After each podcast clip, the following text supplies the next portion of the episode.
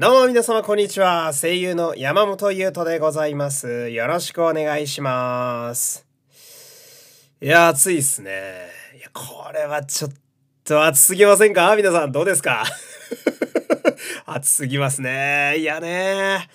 これ今ね、私、日が落ちた時間帯、19時台に、えーこちらのラジオのね、収録を今行った行っているんですけれども、まあ日が落ちて暗くなり、えーでかつ今屋内なわけですけれども、まあ、全然暑いっていうねうんやっぱりこれは、まあ、よくね言われてますけれども本当水分補給とね室内でももうエアコンをガンガンにつけていただいて、うん、熱中症対策をせなあかんなっていう気温なわけですよ。うんなんか聞くところによると、えー今日群馬県では40度を叩き出したところがね、えーあるらしくて。40度って40度っつったらポケモンだったらまあまあな終盤ですよ、金銀とかだったらもう四天王に差し掛かってるぐらいのレベルですからね、えー一番最初のエスパー使いの四天王が出してくるネイティオのレベルが確か40だったんですよ。うん、なんてね、世代の方にしか通じないことを言うとりますけれども。うん。まあでもね、その、まああの、気温が高くて危ないっていうのもあるし、で、まだ6月だぞっていうのも、まあ突っ込みどころとしてあるわけなんだけどさ、まあ私としては、えー夏ってのはやっぱすごい好きなんですよね。うん。意外と夏好きなんですよ。うん。で、もっと言うと冬も好きなのよ。うん。なんなら春も好きだし、えー秋も好きという。えー浮気症がひどいですけれども。うん。まあその季節の移り変わりのその気候に対してリアクションするのが好きな感じなんですよね、私ね。あなまあ今日やったらさ、うん。おー、晴れてんなーみたいなね、外歩きながら。まあ、全然口に出してますからね。おー、青空が気持ちいいなー。うん。いや、周りにね、他に歩いてる人がいたら、まあ明らかに不審者ですけれども、うん、青空が気持ちいいな、みたいなね。うん、で、なんか、えー私の最寄り駅からね、えー行く途中までに何でしょうかね、木漏れ日が差すような場所があるんですよ。なんかこう、木の、あの、葉っぱの間から太陽の光が入るみたいな、えー場所があって、こう、緑の網網から青空が出てるみたいな状態の場所がね、ちょっとあるんだけど、ああいうところを見ながら歩いてると、まあそういう感想が自然と出てきますよね。うん。おー、ちょっと青空が綺麗やなあー太陽が、太陽が出てる。うん、天気がいいねつってね。うん、もう散歩中のじじいですけれども。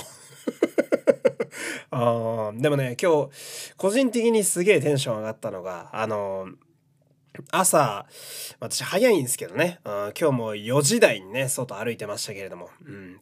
そう、4時台だから、まあ、あの、まだよ、半分夜みたいなとこあって、うん、あの、地面にノコギリクワガタが落ちてましたね。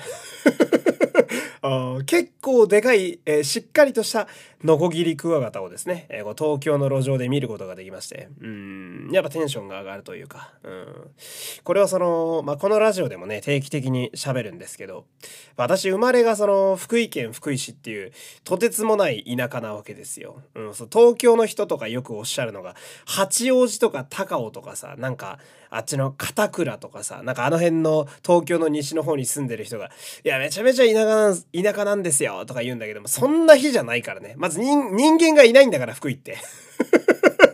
バイオハザードかなっていうぐらい、その、ゾンビに感染しちゃったのかな、みんなみたいな。シャッター街しかないみたいな、駅前が。人が存在してない県なわけだから、これ良くないな、あんま言うの。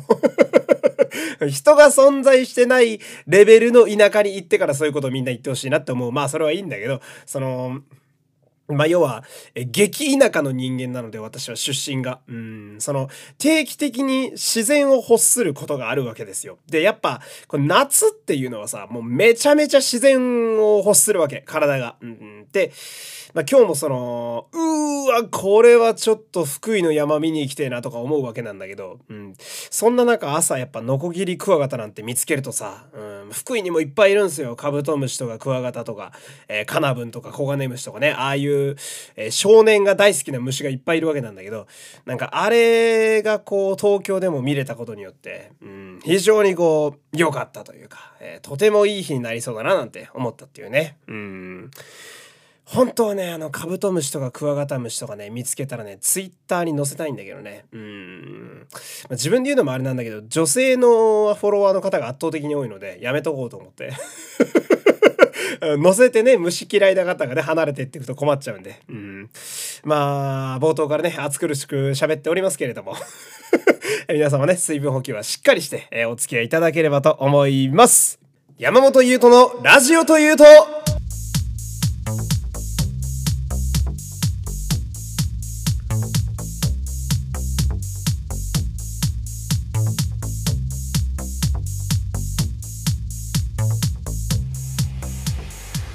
まして皆様こんにちは。声優の山本優斗でございます。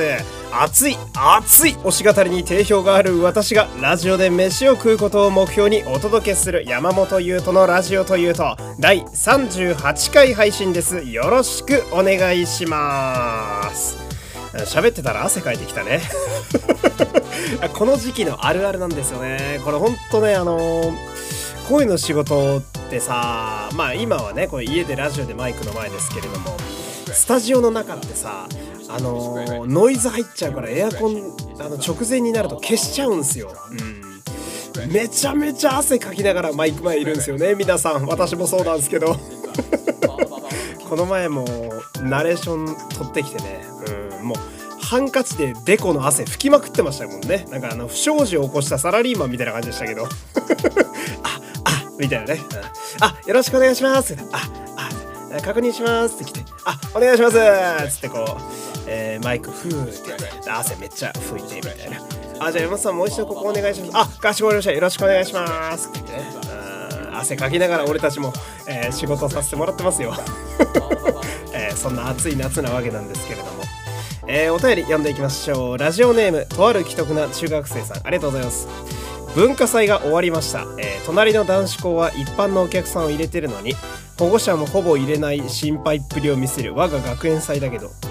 えー、コロナで人数制限した上の学園祭しか見たことないけどこれ以上人入れちゃ人が多すぎて動けないんじゃないかと危惧しております。さて、えー、今年の文化祭では僕演劇部で役者として舞台に立ってきました、えー、2役です。おじいさん役と死にかけの農民。どうしたんだよこれ。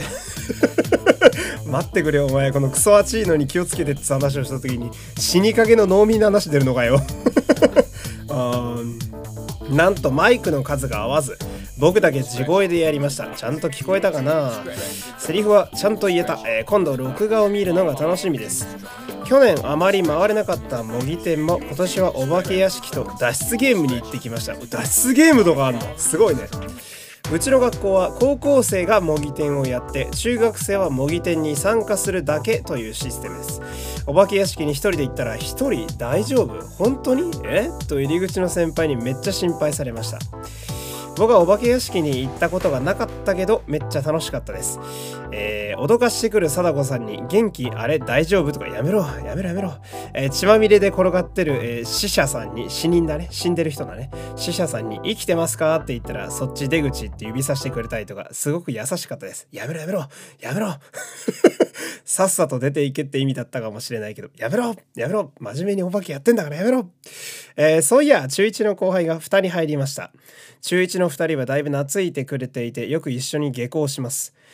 えー、文化祭が終わったってことは高3の先輩が引退するってこと、えー、次回の活動は試験期間を挟んで2週間後、えー、部活の先輩に何か中学部からプレゼントしたいけど何がいいか思いつきません。何かアイデアが欲しいですというね、えお便りが来てますね。ありがとうございます。そうか文化祭か。まあそうか。まあそうだね。5月6月確かこのぐらいの時期だったな。そういやそうだったな。でもどうなんだろう。俺福井の時はどっちだったかな。でも5月6月になんかわちゃわちゃやってたような気がするな。夏めちゃくちゃ暑くて。あれ？でも9月とかだった気がすんな。地域差が結構あるのかもしれない。うん。でこれねあのー、要は年の離れた方への、えー、プレゼントですね。うん。まあこれは俺だったらまあ何でしょうね。私も何でしょうか。こう大人の付き合いというかね、うん、まあお土産だったりだとか。あとはたまにその収録とか行ったりオーディション行ったりとかあのまあ一応ね、うん、お近づきのじゃないだけれどもこう差し入れ的なものを、えー、プレゼントで持っていくことがぼちぼち増えましたけれども。まあやっぱりうせ物がいいんじゃないでしょうかね。うん、まあ食べ物かな。うん、食べ物が俺は一番いいと思う。うん、まあなんかその、なんでしょうね。親友とかさ、うん、まあ彼女、彼氏、わかんない、恋人とかさ、なんかそう結構こう、心の距離が比較的近い方とかやったらさ、まあなんか好きなものとかちょっとわかるからさ、うん、まあ物なんでしょうね。まあ、化粧品だったりかな。うん、なんか買ってもいいのかなと思うんですけれども、こう、別れの別れる方とかね、その卒業される方とか、うん、こういうのはカジュアルに食べ物とかでいいんじゃないかな。うん、お菓子とかでいいんじゃないでしょうかね。うん、まあ、そうだな。あんま高すぎてもちょっとここ難しいんですよね、これプレゼントって。その、あんまり値段の張るものあげちゃうと、うん、逆に気使われてしまうので、まあ言っても1000円弱ぐらいの、まあちょっとしたお土産みたいな感じのものを、うん、渡すといいんじゃないでしょうかね。うん。で、あとは、これは私が時折もらうことね、うん、まあ大人になってあるけれども、うん、で、あの、思うんだけど、食べ物だと、あの、何かの折にそのプレゼントくださった方に再会した時に感想が結構言いやすいっていうメリットがあったりしますね。その送られる側としても結構まあ気軽に受け取れるしまあ美味しかったらあれ美味しかったですっていうまた話題の種になったりするんでうん俺はうせ者が多いかな。うん親になんかこう父の日とか、えー、誕生日とかそういう記念日的な感じでプレゼントする時も俺は食べ物が比較的多いかもしれない。うんっていう感じでね、えー、いかがでしょうか。結構真面目なアドバイスになっちゃったけど えー、こんな感じでね、お悩み相談的なお便りも皆様、えー、募集しておりますので、ぜひ、えー、よければまた送ってみてください。えー、ではでは、えー、今日も最後までお付き合いよろしくお願いします。番組ではお便りを募集しております。概要欄のマシュマロからメッセージを送ってみてください。Twitter でのつぶやきもお待ちしております。番組ハッシュタグは「ハッシュタグラジオ」です。ラジオの「お」は山本優斗の「優」の部分です。俺様とお前らでラジオ作っていこうぜ。お待ちしております。山本優斗です。よろしくお願いします。いやー、今日はですね、とても困っておりましてね、喋ること何にもないんですよ。あのね、さっき、これ実は今撮ってるのがテイク2なんですけど、あの、最近無駄な買い物をしすぎてしまうので、あの、その対策を考えてみたっていうトークをね、何も考えずにやってみたらですね、あの、10分間虚無だったんですよ。アホほどつまんねえ話ずっとしてて、うん、聞き返してゾッとするぐらい面白くなかったんですよ。うん、で、ちょ、これやばいぞって思って、うん、なんでね、あの、今日はちょっと幸せな話をしようと思うんだけれども、うん、えっとですね、まあ今このラジオはですね、えー、Spotify にお引越しして、えー、もう結構経ったね、2ヶ月、3ヶ月ぐらい経ってるんですけれども、えー、以前ラジオトークから、えー、配信していた時にですね、えー、何度かゲスト会というものをやったことがあるんですですよ。えー、ゲスト会。まあ、いつも私ね、えー、最近は特に一人で喋、えー、ってますけれども、その時に、えー、何人かこう、役者仲間の方を呼んでですね、えー、喋ったことがあるんですよ。うん。で、その時の、えー、一番最初のゲストに来てくださった方で、えー、女優さんで斎藤舞さんという方がいらっしゃったんですけれども、まあ昔からのリスナーの方はね、えー、ああ、舞さんいたなみたいな感じだと思うんですけれども、えー、その斎藤舞さんにですね、えー、2人目のお子さんが生まれたらしくて、おめでとうございます。おめでとうございます。おめでとうございます。いや、おめでたい。やー、めでたいですね。うーん。いや、舞さん、このタイミングでご出産してくれてありがとう。俺ほんと昨日からマジで喋ることなくて。うん、いや、まあでもね、こんなめでたい話が来るんやったらね、うん、もうラジオで喋るしかないですよ。うん、その、無駄遣いのことを無理やり話して10分引き伸ばしてるさ、そんな、薄い薄味のカルピスみたいな回やってる場合じゃないんですよ。うん、いや、めでたいですね。あの男の子か女の子かはね、えー、私全然聞いてないんですけれども、えー、まあ、斎藤舞さんはね、ツイッターやられてるんで、えー、一応公式のツイッターでもね、えご本人がご報告されていて、ね、まあ、ファンの方もおめでとうみたいな、え感じで、で、私は DM でこそっとね、えおめでとうございますって送ったらですね、うん、え鬼のように返信が来ましたね。一回でめちゃめちゃ喋ってましたね。うん、やっぱ、まあ安心したっていうのもねあるんでしょうし、うんまあ、舞さん自体がそもそも結構おしゃべりな方なので、うん、それもあるんだろうけれども、うん、その出産直後、まあ、直後ってそんな生まれてすぐではないと思うけど、うん、出産直後にしてはめちゃめちゃよう喋るなみたいな。だから多分健康で元気なんだろうなとかね、うん、こっちもちょっと安心しつつさ、ね、よかったなーなんてね、えー、思うわけなんだけど。うん。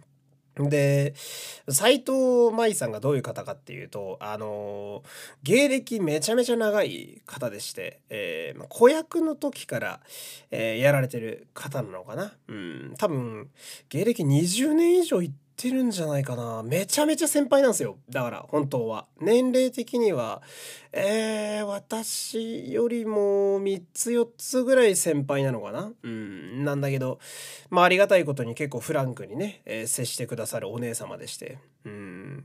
私的に舞さんはですね、その、えー、私がテレビで斎藤舞さん初めて見たのが「仮面ライダーファイズ」だったんですよ。えー、仮面ライダーファイズに木村沙耶っていうねあの物語中盤のキーキャラクターが出てくるんですけどこれを彼女を演じていたのが斎藤舞さんでうんでその時が中学生ぐらいだったかな。うん、でその後に、えー、ウルトラマンティガだっけ？わード忘れした。うーティガ、ダイナ、ガイアだったかな。あの辺りの作品にも出ていて、あ、時系列が違う気がする。でも、ウルトラマンにも出てたんですよ。うん、まあ、特撮にゆかりのある女優さんでして。だから私もその、子供の頃にテレビの画面で見てた方という印象でして。うん、そんな方と、なんかまあね今私は声優メインでまあ舞さんもぼちぼち声の仕事もなんかやってるね、えー、みたいなんですけどまあつながってんのは面白いななんてね、えー、思ったりもするわけなんだけどさうんで俺最近そのすげえ増えたんですよね。また一段と。あの、結婚しましたとかさ、ね、子供が生まれましたとかさ。うん。そういう年齢なんだろうなと思いますね。うん。その、私の、あの、個人的なその感覚、うん、個人の感覚で、えー、この結婚プラス出産がめちゃめちゃ増える時期が、俺的には25歳ぐらいやったんですよ。その、私の周りで、うん、結婚したよとかね、生まれたよっていうのが増えて、おめでとうってなんか頻繁に言ってた気がするんですけども、え、気がつけば私ももう今年で30歳ですよ。うん、また増えてますね。うん、なんか、まあ、マイさんは、まあ、現役でね、えー、女優さんやってますけれども、まあ、私の昔の役者仲間でね、えー、もう役者辞めちゃって、うん、普通にまあサラリーマンやってたりする方がね結婚したよとかね、えー、子供できたよとかね婚約したよみたいな、えー、話ばっか聞いててですね。うん。ああどいつもこいつも幸せになりやがってと。ああちくしょう俺もめちゃめちゃ結婚してんだけどな。結婚していや、俺ね、珍しいと思うのよ。その、なんだろう。俺と同い年ぐらいで声優やってて、ここまで結婚したいってゴリゴリ言ってる人あんまいないと思うんですよ。うん。で、俺はさ、その、なんていうの？まあ、仮によ、わかんないけど、来年とかさ、俺がめちゃくちゃブレイクするとするじゃないですか。うん、この if のストーリーの確率がなかなか低いのが今悲しいんだけど、その、じゃあ俺がその、なんていうの、じゃあオタクの方だったら、山本優斗ね、知ってるよ、〇〇の声だろっていうレベルに、めちゃめちゃブレイクしたとするでしょで、めちゃくちゃイベントとかラジオとか出まくるようになるとするじゃないですか。私が来年でも。うん。俺、それでも言うからな。結婚したいって。もうね、キャラとかじゃないんだよ。俺は魂から思ってんだから、結婚したいって。うん。まあ、まず相手がまだいないんだけど。これさ、あんま強く言い過ぎんのも良くないのかな？もうめちゃめちゃ結婚したいんですよ。だけど、この圧が強すぎるせいもあるかもしれないね。未だに結婚できないのは。うん、そうそうそう。まあそういうのがあったりなんかしてさ。うん、まあとにかく、あのいい報告、いい報告っていうとなんか仕事みたいになっちゃうけど、うん、まあ幸せな報告が続いててね、えー、俺としてはやっぱり嬉しいわけなんだけどさ。うん、で、あのまあさっきのその斎藤舞さんの話になるとまあ舞さんぼちぼちそのそれこそ DM でやり取りをね、えー、ちょこちょこしてるんだけれども、うん、であのラジオにもねあのゲストでまあリモートだったんですけどその時はコロナが本当まだまだひどかった時期だったんで、まあ、リモートで私の家と舞さんの家とでやったりだとか、うん、あとは、まあ、リモートでこう一緒にモンハンやったりとか、えー、したりなんかしてね。結構なんだろうな。まあ芸歴的にも、えー、人生の先輩的に何でしょう年齢も上なんですけど舞さんの方が。なんか友達みたいに接してもらえて私もまあ幸せやなと思うわけなんですけど。ふと思ったんですけどうーんまだ俺舞さんと会ったことないんですよ。あなんかツイッターでつながってから2年3年ぐらい経ってるような気がするんだけど未だにご本人とお互いにお会いしたことがなくて生で会ったことはないけれども仲がいいっていうね、えー、不思議な関係性がずっと続いていてね。うん。喋ってて思ったんだけどあのネットの仲間だねこれ。役者仲間っつうよりはなんかネットの人ですね。だからオフ会でカラオケで会うタイプの人かな。まあでもねうん。まあ今はねその、まあ、まだお体がうん個人的にはまだお体がちょっと心配というか、うん、まだまだ油断できないというかねそういうところがあるんで、まあ、まずはこう舞さん的にも一回ね、えー、落ち着いていただいて、うん、したらまたね、世の中が落ち着いたらお茶でもしに行きたいななんて思っていますけれどもまあまあとにかく、えー、舞さんね、えー、お子様お二人目二人目うんおめでとうございますという感じでね、えー、今日の投稿を締めたいと思います。山本優斗のラジオというと。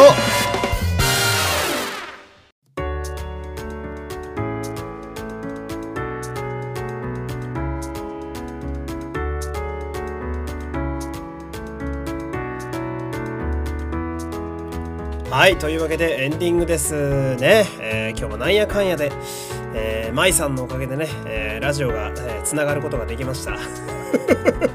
ありがとうございます、えーあのー、まあ、本当に今日はねあの偶然そのねおめでたいニュースと、えー、このラジオが重なったわけなんだけれども本当に本当に舞さんからのその生まれたよっていう話がなかったらま何にもなかったのよ。何にもない。こんなにないことあるかってぐらいない。